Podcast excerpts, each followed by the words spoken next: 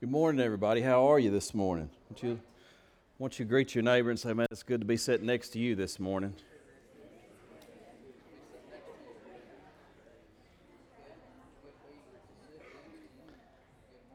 So, yeah, as, as Jeremy said, we want to thank you guys. You guys always do a great job in participating. We were able to get gifts for like 60 kids and and, and, families. And so we're grateful for that. And thanks for chipping in, pitching in with that. Yeah, you can give the Lord a hand clap for that. You guys bring a little energy this morning. I wish I was a high energy guy, you know, so I could I could get you guys going a little bit better. But uh, but pray, yeah, there you go. Praise God. So it's we're glad for that. The other thing, I, just to update, I think I mentioned it. You could turn this mic down one half of a notch, and uh, and I mentioned it last um, last week, but we did. Uh, we did our giving campaign this year, and we, we ended up getting somewhere over just over $40,000 of receiving that. So that's great. And, and that's going to help us moving forward. And we're going to try to give about 20%, give or take, of that to Heart and Soul Life Center and Chad's Hope. So, again, give yourself a hand for contributing to those wonderful ministries. That's a very positive thing. We love those ministries, and they're doing a great work. And so, uh, so we're glad for that. Now, I, I want to go ahead and preach a message kind of here in the Christmas vein uh, called In the Waiting. And as I was thinking this week about, about just Christmas in general, one of the things I thought about is just how anticipation is really all it's it, uh, christmas is about anticipation would y'all would y'all say that and i don't know when you get older it gets weirder but i was kind of like reflecting on as, being a child uh, the anticipation that i had like how many of your kids right now are really anticipating what they might get for christmas they're pumped they're pumped up about it i told you a story one time about my nephew we're actually going to see him later today and uh, andre and i got him a gift one time and we got our niece a gift and she opened hers and she was man i mean she was thrilled. It was like a big squishmallow kind of a thing. I don't know. And she was rolling around on the floor, just thrilled to death to have it. Then he opened his and he went, I'm not very pleased with mine.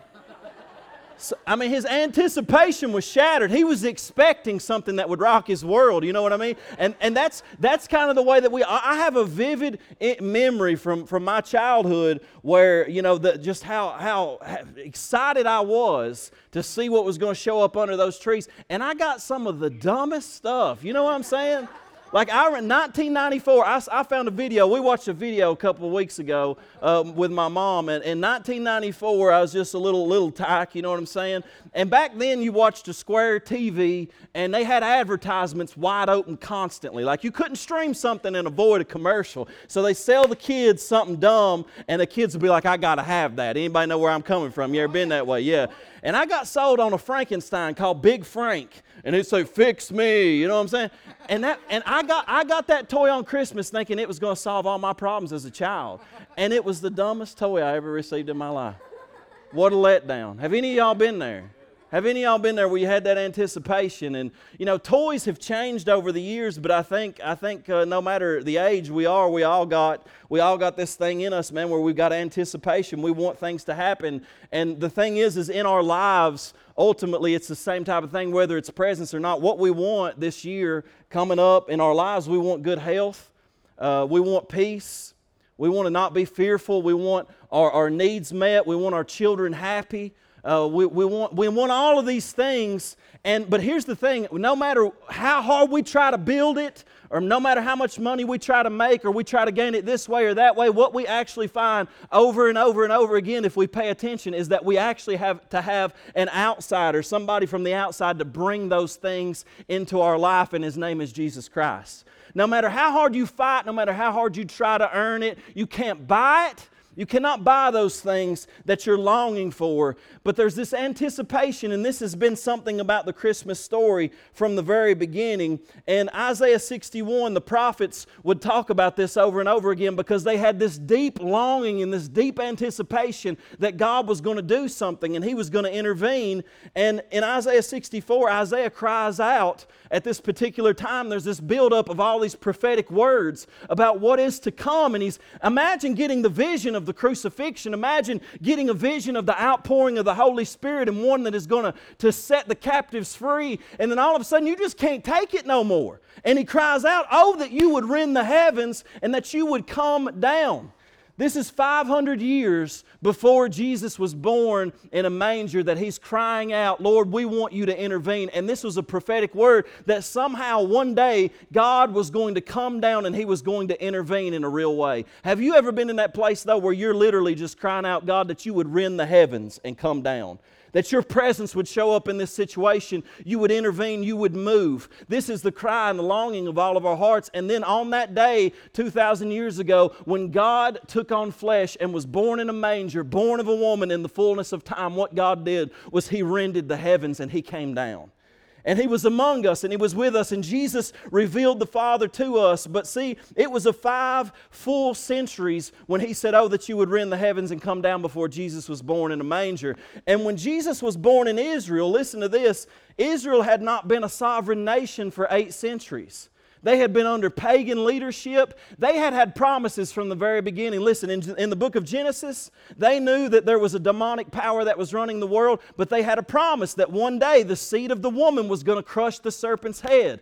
They had a promise in Isaiah that this man was going to come and the government would rest upon his shoulders. His name would be called Wonderful Counselor, Mighty God, Everlasting Father, the Prince of Peace. And they expected that when he came, he was going to set the captives free because he was going to be anointed with the Holy Spirit. And so they're waiting and they're longing, and they've been under oppression for so long, under different empires, under different governments. Man, they're waiting for it for so long because now in Jesus' time, they're under some of the worst oppression they've ever experienced Roman governmental oppression. And they're crying out for Jesus. They're waiting for a Messiah to come, and they've got all of these promises, but they're still believing, still waiting still suffering, still dealing with it, and they believe that all of this suffering is going to come to an end. Now, I, I, want to say this because a lot of times people will ask the question, even like, well, if Jesus came and you say that on the cross he destroyed the powers of darkness, how come the world is still the way that he is? How come when he came the first time he didn't just fix things?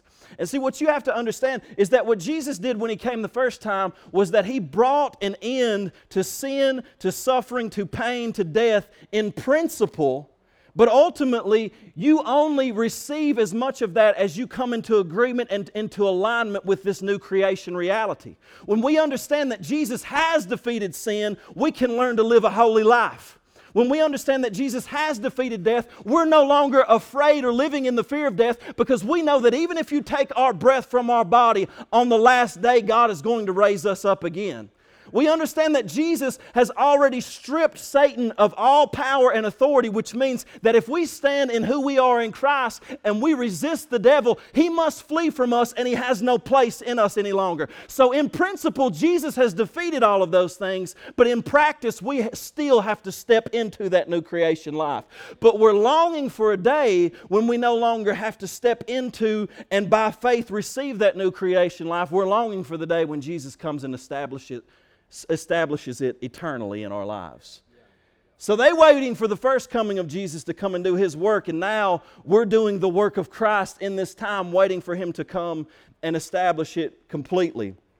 But Advent is a time of looking forward, and we all go through personal Advent seasons. That word Advent is just the way that we talk about, the church talks about celebrating the time of Christmas. It means coming, but it's a time of great longing. Like, you ever been in a situation, maybe you're dealing with struggles relationally or in your marriage, uh, maybe you're dealing with grief, maybe you're battling addiction, maybe you're battling fear and depression, and you're longing for God to come into this situation to deal with it, to do something. Maybe you've hit, taken one hit after the other, and you're just saying, Lord, I don't know how much more that I can take. And you're longing and you're waiting for something to happen.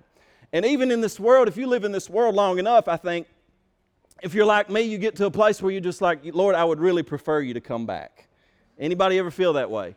And you're, you're actually longing for that reality. And I think one of the things that the world does is it tries to tempt us into believing that somehow in this world we actually have it better than we would have if Jesus were to return. And I can promise you that is not the facts, y'all. And, and, Christian people understand that. People that throughout the centuries have went through some difficulties, they begin to understand that. But we all go through these Advent seasons where we're longing and we're waiting for God to intervene. But I want to give you just a few points while we're waiting. In the waiting, there's a few things that we've got to understand. And number one, in the waiting, you've got to understand that God is cultivating His character within us. Advent is for cultivating patience. How many of you all, you're very patient? I mean, when I got up this morning to make coffee, I was upset about it. Because it took a little bit longer than I was wanting it to take. Like, yeah, I got to grind the beans. I'm one of them dudes, you know what I'm saying? I'm grinding the beans. I'm putting the beans in there. I got to let the water percolate. And I'm not that patient. I don't know about you. But patience is a prime and a supreme virtue that very few of us actually have in this world today. Very few of us have the biblical spirit fruit of patience, but it's a prime virtue. And see, James 1, 2 through 4, it says this, and you wouldn't, you wouldn't think this. My, my, my brethren, count it all joy when you fall into various trials. He doesn't say, you know, get upset or or he says, Count it all joy when you fall into various trials, which is a strange thing. But he says this the testing, knowing that the testing of your faith produces patience, but let patience have its perfect work, that you may be perfect and complete, lacking nothing. So what he's saying is, is I know you don't want to feel it this way, and you'd rather have the breakthrough right now, and you'd rather have comfort and peace and ease, but you've got to understand that God has a greater purpose for your life than you just having everything worked out flawlessly. He wants to develop character within you, and this scripture actually says that you should learn to count it joy when you fall into various trials because it will actually test your your faith and produce in you patience so that you can learn to get through things and focus on God while you're going through it, knowing that He's going to change me more than He's going to change things outside of me. And we say, we say stuff like this all the time, but to actually get that in our lives, I, am I'm, I'm, I'm developing a habit right now in my own life that I'm not very good at, but I'm developing this habit of when I get aggravated and I go through things that I would rather not, is ask myself, God, what are you currently doing with this, and how are you currently using this to change who I am and how I respond to situations? He wants so badly to change our character and to work patience in us. And look, here's the thing He says, if you allow patience to have its perfect work, you will be complete and entire and lacking nothing. You say, but I lack all kinds of things. Not if you have patience. Because here's what Teresa of Avila said She said, Let nothing disturb you, let nothing frighten you. All things are passing away, God never changes patience obtains all things. I want you to meditate. I meditated on that for quite some time this week.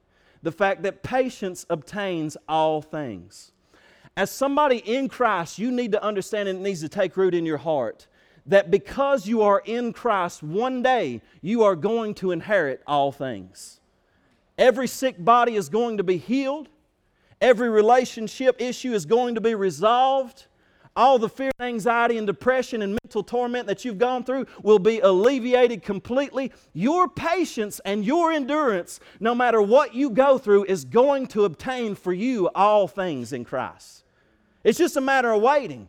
It's just a matter of being patient and allowing God to develop this in us so that we obtain all of those things. So we learn to look at life through a formation lens and not an accomplishment lens. Because when we look at life through a formation lens, we can go through a whole lot of stuff and say, you know what, God's using this. He's making me something different because the goal of my life is not to have my best life now. The goal of my life is to become as much like Jesus as I possibly can until He comes back and He gets me.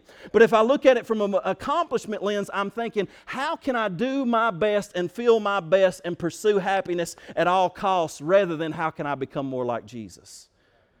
So the question is, what, how is God shaping this in me? And so, God's not going to waste anything in your life. Jesus told John the Baptist, because here's what can happen sometimes.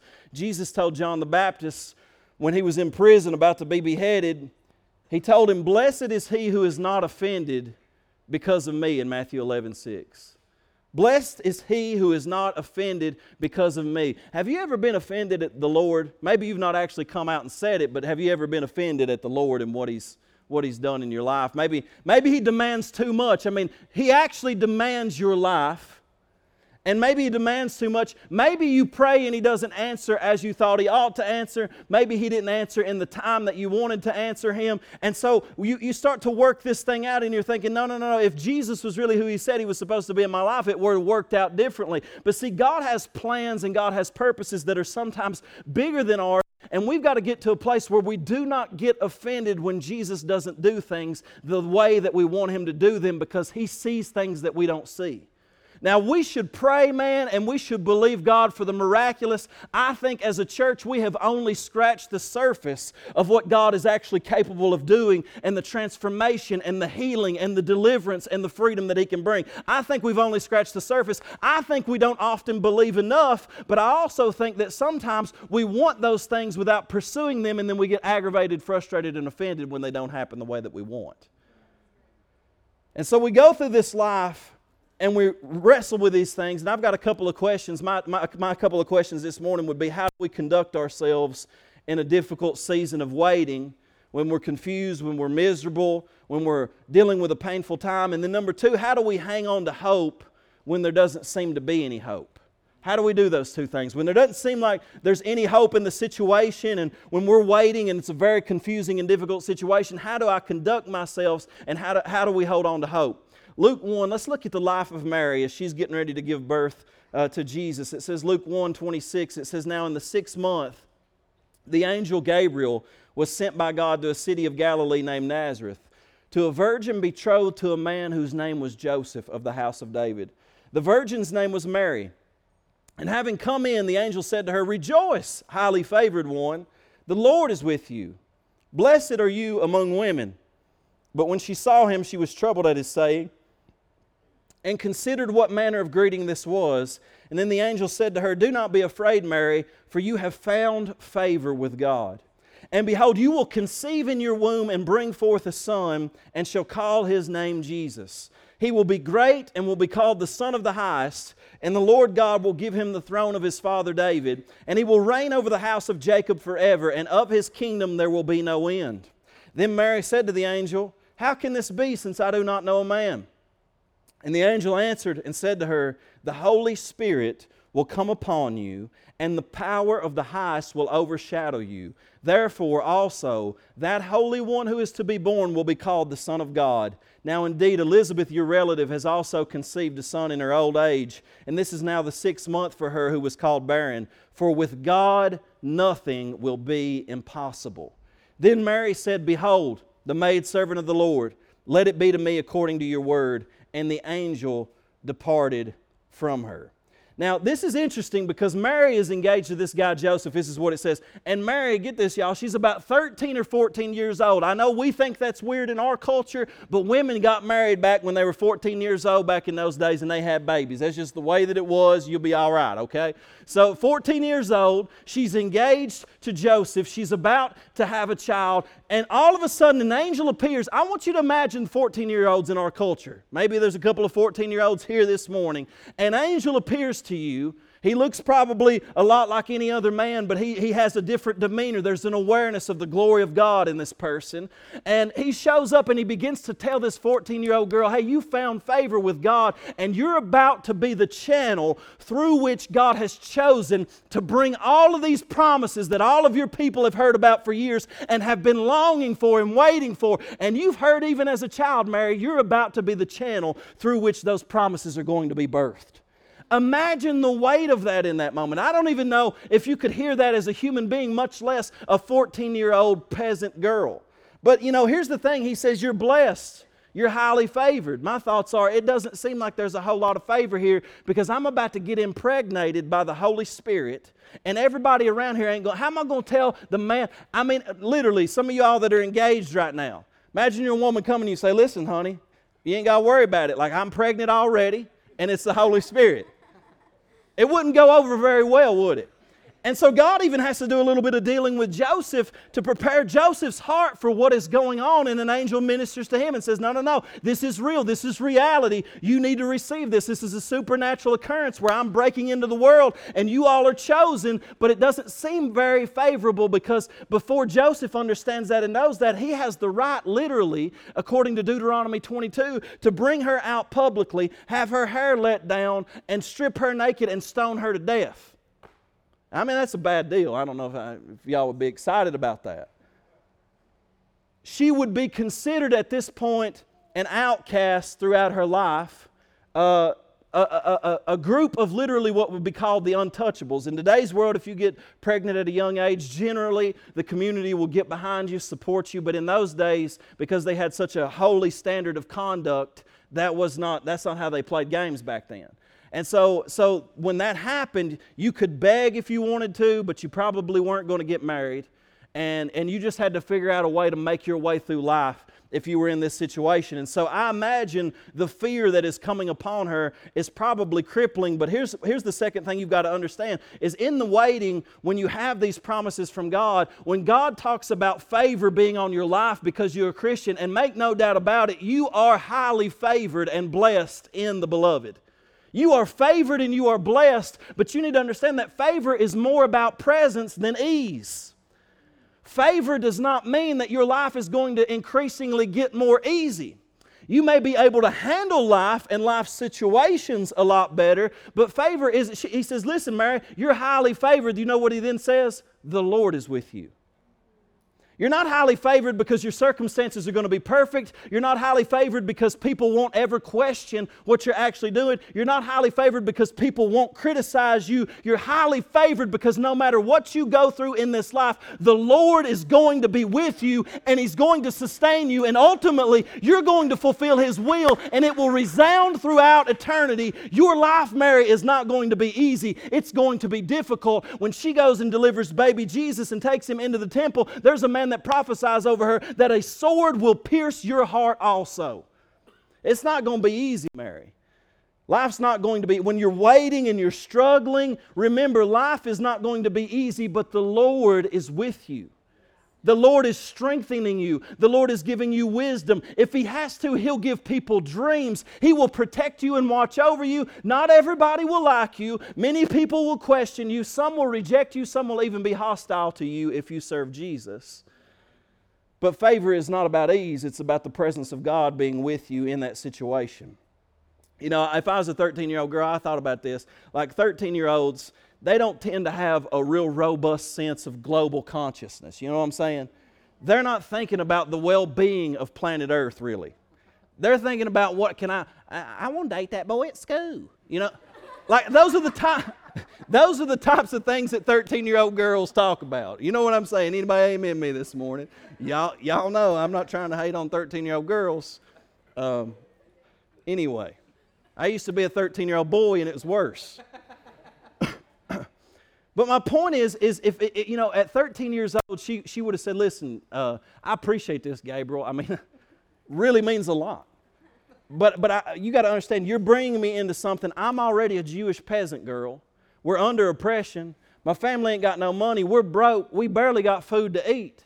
Like all these promises coming to pass, that's good, but do you see how this is going to impact my life? This is going to take the suffering that I'm already experiencing and probably multiply it by 10.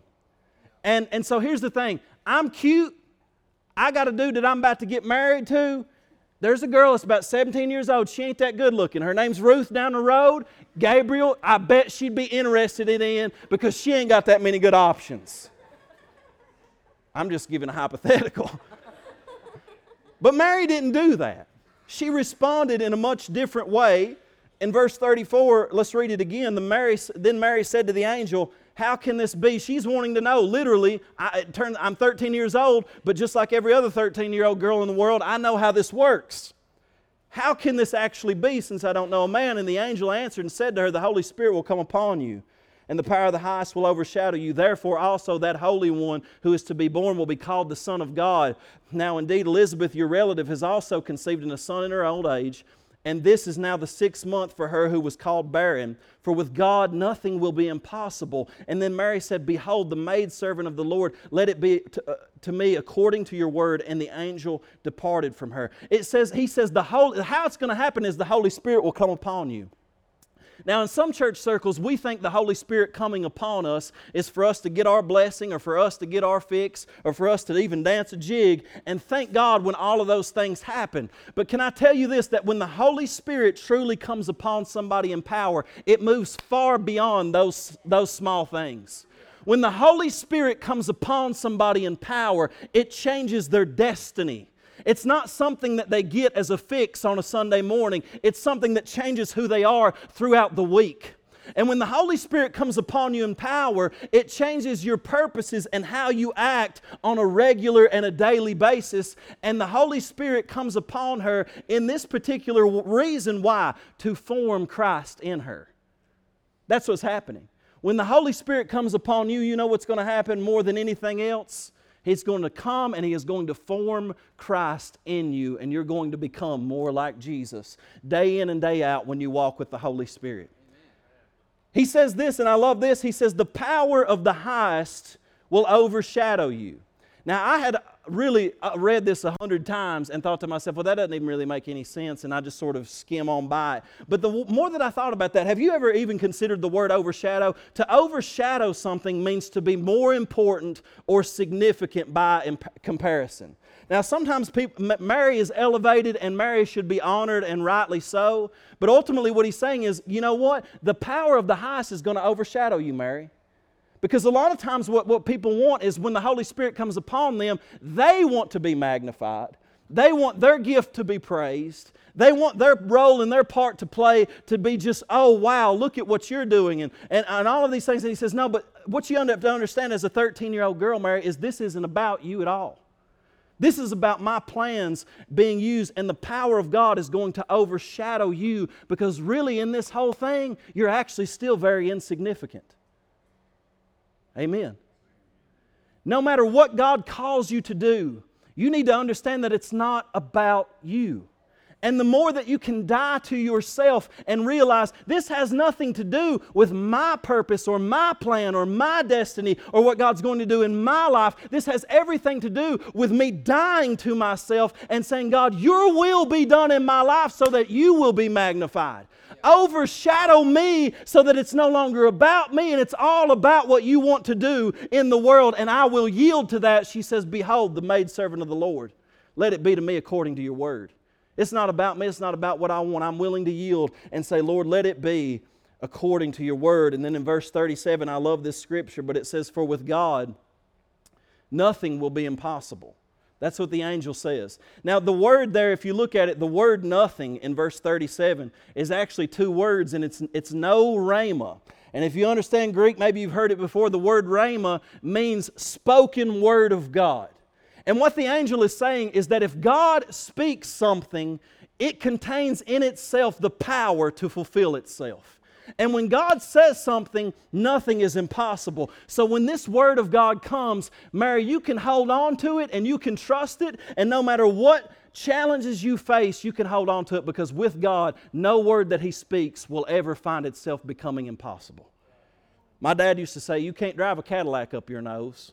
I don't know why he said that but you really can't do it. It is impossible. It's not possible. So somebody said, Well, anything's possible. I said, No, no, no, that ain't true. Anything is not possible. You cannot drive a Cadillac up your nose. Amen. Nobody is laughing at all. They're just like, That's dumb, Clay. And we're tired this morning. Uh, but my point is, is that there are some things that are impossible in this world. But when God speaks a word, nothing is impossible. When God speaks a word, nothing is impossible. And so we move into that. So, how do we conduct ourselves in the waiting? And, and number three, in the waiting, we offer ourselves to the Lord and ask, How can I be used to bless others? See, this is what she's doing. She is setting herself aside in the waiting, so to speak, and she's willing to say, I'm willing to give my whole life to this thing. I'm willing to set myself to the side. And in the waiting, I'm willing to offer myself to you, Lord, and say, I'm nothing but your maidservant and be it to me according to your word. How can I be used to bless others? So when you're in the waiting, because here's the thing many of you are going through a situation, you want God to deliver, you want God to bring transformation, and you know what? We come together and we support one another in that. I believe that when we got a brother or sister in need and they're praying for a miracle and they're believing God for something, we should come alongside of them. We should pray, we should fast, we should believe God. But understand this sometimes when you're waiting for God to move, you can become so self focused that you forget that when you're waiting, it's not only about seeking your own deliverance, but also seeking the deliverance of others.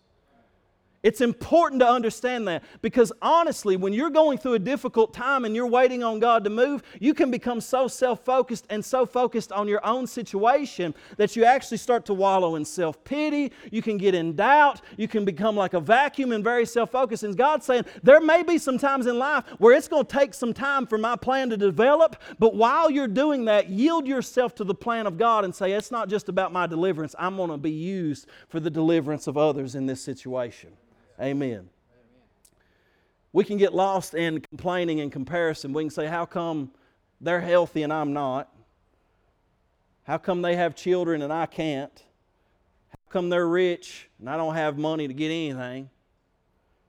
Why is life so unfair to me? And here's the thing sometimes, I'll be honest with you, life is unfair. You ever notice that?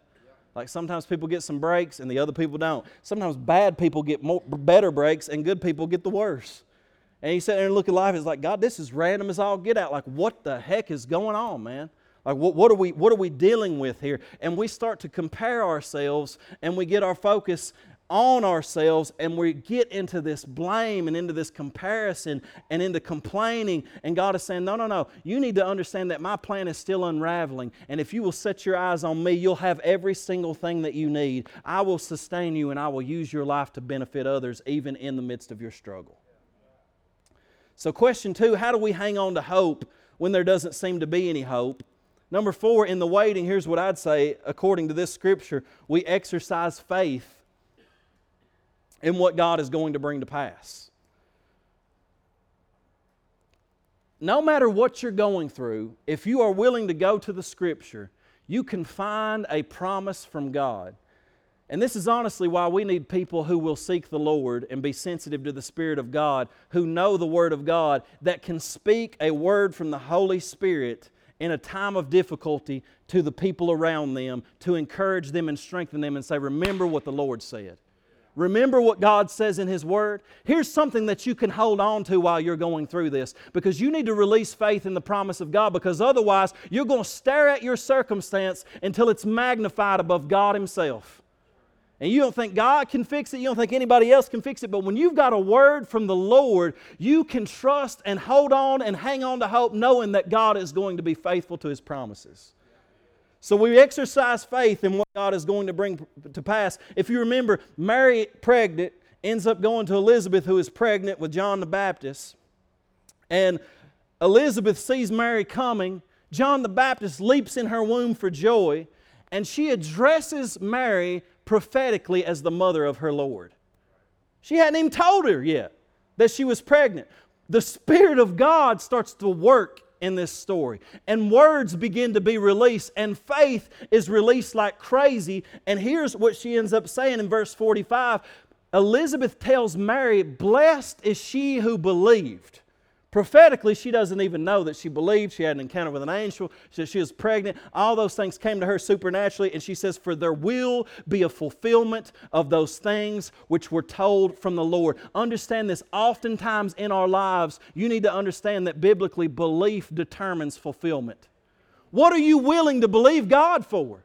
Are you willing to search the scripture and grab a hold of God's word and apply the promise of God to your life and say, Lord, I believe this with all of my heart, and I'm holding on to it, I'm hanging on to it, and I'm waiting on you to act and to bring it to pass? And she says, Blessed is she who believed, for there's going to be a fulfillment of those things. Now, there's a problem here because if you remember, the angel comes and tells John the Baptist, Hey, you're going to have a baby too, old man. You know what John the Baptist does? He asks a question very similar to what Mary asked, but he has doubt. She's asking how it actually is going to happen. He's saying, I don't really believe this. You know what the angel does? I'm going to shut your mouth up for about nine months. Because I don't need you to speak a bunch of negativity and a bunch of doubt and abort the plan of God in this situation. So the angel had to shut John the Baptist's mouth for nine months, and until the baby was born, this man wasn't allowed to speak anymore because he wasn't going to allow his negative, complaining, doubting mouth abort the plans of God. I do believe that you can abort the plans of God for your life because you speak evil out of your mouth. Because you speak unbelief out of your mouth. You have to have a belief in the fulfillment of what God's word says. Verse 46 through 55 Mary said, My soul magnifies the Lord, and my spirit has rejoiced in God my Savior. For he has regarded the lowly state of his maidservant. For behold, henceforth all generations will call me blessed. For he who is mighty has done great things for me, and holy is his name, and his mercy is on those who fear him from generation to generation. He has shown strength with his arm, he has scattered the proud in the imagination of their hearts, he has put down the mighty from their thrones and exalted the lowly. He has filled the hungry with good things, and the rich he has sent away empty. He has helped his servant Israel in remembrance of his mercy, as he spoke to our fathers, to Abraham, and to his seed forever. Now, the last thing, part of that song, if you listen very carefully, she is celebrating for things that God has seemingly already done. Now, if you read commentaries on this, they say that it's something very specific. It's something called proleptic voice. Basically, she is so full of the Holy Spirit and the promises of God are so overwhelming her in that moment that she's speaking prophetically and saying, He has brought down the proud in the imagination of their hearts. Well, guess what? He ain't brought down the proud yet. They're still ruling and reigning. Matter of fact, two years from now, Herod is going to try to kill her baby boy. But she sees it in the future because her heart is not just, she's not just impregnated with baby Jesus, she is now impregnated with the promise of God. And faith is being released at such a level that she's speaking into the future and saying, I see a time when God is setting all things right. See, there's something that gets in your heart where even when you're in the middle of it and you still don't see the fulfillment, you are possessed by faith because you see the promises of God as greater than anything else that is going on in this world. And you speak into the future and you say, I see God doing it. That's what faith is. Y'all ain't getting near as excited as you should about that. I just say that this morning. Amen. We got to bring coffee back in this church. she doesn't base her faith in the future on her circumstances, but on the promises of God. See, that's what Hebrews 11 1 faith says. It's faith is the substantiating of the things that you hope for and the conviction of things that are not yet seen. Literally, you hope for things, you see them in the future, but when faith possesses your heart, you get such a conviction that you substantiate those things as if they are already here. That's what faith is. I know that I have this thing that I'm hoping for. It is as real to me in my mind and in my heart as if it was here in this moment. Faith looks to the future, grabs hold of it, and it becomes a conviction in your heart so that you can push forward. And now, because these promises are becoming to be fulfilled, how do you think she deals with all the difficulties and all the people that complain about her? You know what? You can deal with somebody calling you a bad name when you know God has done this thing in your life you can get through it because you've heard the Word of God and He's spoken to you, and you've got strength from heaven that they don't know anything about. So, in the waiting, God is up to something, and you've got to put your faith in what God is going to bring about. In the waiting, here's the last one, number five focus on the end game. I want to mention one more woman here, and I read about her every year, and for some reason I'm drawn to her. I don't know if it's because it's my mama's name or what. I don't know, you know. Uh, but, but it's a woman named Anna, and when Mary has baby Jesus, she brings him at eight days old into the temple because that would have been their laws. And, and, and here's the thing God is moving in an old dude named Simeon so much that in a temple where there would have been thousands of people, the Holy Spirit moves him at the right time to walk in the temple. And he sees this baby that is just like any other baby, and he knows that's the one. And he prophesies over Mary and he prophesies over baby Jesus that this is the salvation, this is the light. He said, Now I can die in peace. I've been waiting for one thing. He'd been waiting for one thing. He said, Now I can die in peace because this one thing I've been waiting for has now been born and I see it. Then Anna, all of a sudden, this woman comes in. Here's what it says about her. Interesting. It says, Now there was one Anna, a prophetess, the daughter of Phanuel of the tribe of Asher she was of a great age and had lived with a husband seven years from her virginity. And this woman was a widow of about 84 years who did not depart from the temple, but served God with fastings and prayers night and day. And coming in that instant, she gave thanks to the Lord and spoke of him to all those who looked for the redemption in Jerusalem. Now, this woman, it says she was 14 years old, she was married. Her husband died when she was 21, and she was 84 years a widow. Can y'all do the math real quick? You know how old that woman was walking up in there? 105 years old. And it says from the time, listen, she lost her husband when she was 21 years old and she spent the rest of her life. Now, Jewish people would have known reading that this is a 105 year old woman who spent most of her time in prayers and fastings in the temple, and they had actually had a hero of faith, so to speak. Uh, there was a woman that everybody knew about that was very interesting, and, and it, her name was Judith, and this same woman was, guess what, 105 years old. Served God in prayers and fastings night and day. And so they, that brought their mind to this woman. But here's the thing this woman lost her husband when she was 21 years old. And she got impregnated, so to speak, with a promise from God.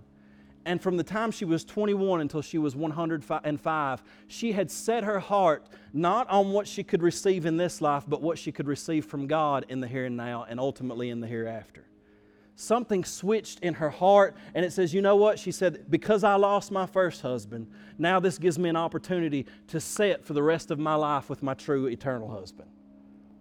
And I know that's a difficult thing for people to understand, but something happens in her heart where she's serving God with prayer and fastings. And in the waiting, you start to set your goal, your, your fix, your gaze on the end game. Where is God actually going with this whole thing? Because we want God to move in the here and now, yes, but sometimes in the waiting, we need to also look to what God is doing in the end. And she gets a glimpse of what God is doing in the end, and she sees His promises, and she's praying and she's fasting. And you know, when we start to look at the beginning of the year, I know all, everybody gets excited because we start talking about things like prayer and fasting at the beginning of the year. And here's the thing I don't know that there's a greater spiritual practice than prayer and fasting. She worships God with her prayer and fasting. And when you pray and when you fast, basically what you're saying is, I'm disconnecting from the things of this world because I want to get a hold of things that are not of this world. I want to tap into things that are not of this world. And she's spending that time with God so much so that she is living in the reality of the presence of God. And she says, You know what? There's nothing I could want more than the presence of God in my life. There's nothing I could want more than the peace of God in my life and the revelation that God is bringing me currently. And she lives that lifestyle until she's 105, so that when that baby walks in, every other person around the room looking at that baby thinks, oh, another baby. But she knows in her heart, and she begins to tell people of the redemption that's coming to Israel. She says, You know what? The most important thing you could ever be waiting on is the redemption that is here now this redemption that is here now. And she was aware of it because she was tuned into the Spirit of God. She was tuned into the Spirit of God, and she causes us to look toward the end game. I'm going to read this last scripture because for Christians, we're kind of in this spot where we're invited to another type of waiting. They waited on Jesus in his first coming, and now we're waiting on Jesus in his second coming. And get this, I love this scripture because this, this right here assures me of a crown, no matter how bad I get it wrong. Now, there is in store for me, Paul said, the crown of righteousness, which the Lord, the righteous judge, will award to me on that day, and not only to me, but also to all who have longed for his appearing. Now, how many of you, if you searched your heart, would God be able to look in your heart and say, you know what, that is a person that is longing for me to come back? And I want you to consider that because often what I think is what we're longing for is for God to do what we want Him to do in our lives right now. God, just do this for me. Just give me this. Just give me that. Give me this. I want you to do this. I want you to move in that. Thank God when He does because He does because He's a good God. But there's something that moves in our hearts when all of a sudden what we're longing for is Jesus Himself. Lord, we want you to come back. And you will literally be given a crown of righteousness simply because in your heart you said, Lord, I don't want this world, I want you. I don't want this world, Lord, I want you and something switched in her heart. She lived her whole life, year after year after year. She said, Lord, I don't want this world. What I want is you. And I want to pray and I want to fast so I can be in tune with what you're doing in the world. And I'm willing to yield my entire life to this whole thing. I want you to consider that because here's the thing every single one of us, we need to envision concretely the end game. Because at the end of the day, what you got to understand too is every single one of us have, an, have a terminal illness. I know many people get sick they die. Sometimes they die prematurely, and we grieve, and it hurts, and we hate it because death is an offense to God. But every single one of us, if God doesn't take us out of here and we're not transformed in the moment of the twinkling of an eye, we all have a terminal illness, and every single one of us will face death. And the most important thing is that we have our hearts and our minds set on the coming of the Lord, and we have prepared ourselves for that moment. Amen? And I want you to consider while you're in the waiting, think about these things. What is God developing in you? How's He changing your heart? Who is He asking you to bless in this moment? And, and how is He shifting your focus to this end game? And what is He wanting you to believe for right now? What's the Word of God to you that He's wanting you to believe for? I want you to consider these things. I want you to bow your heads with me this morning.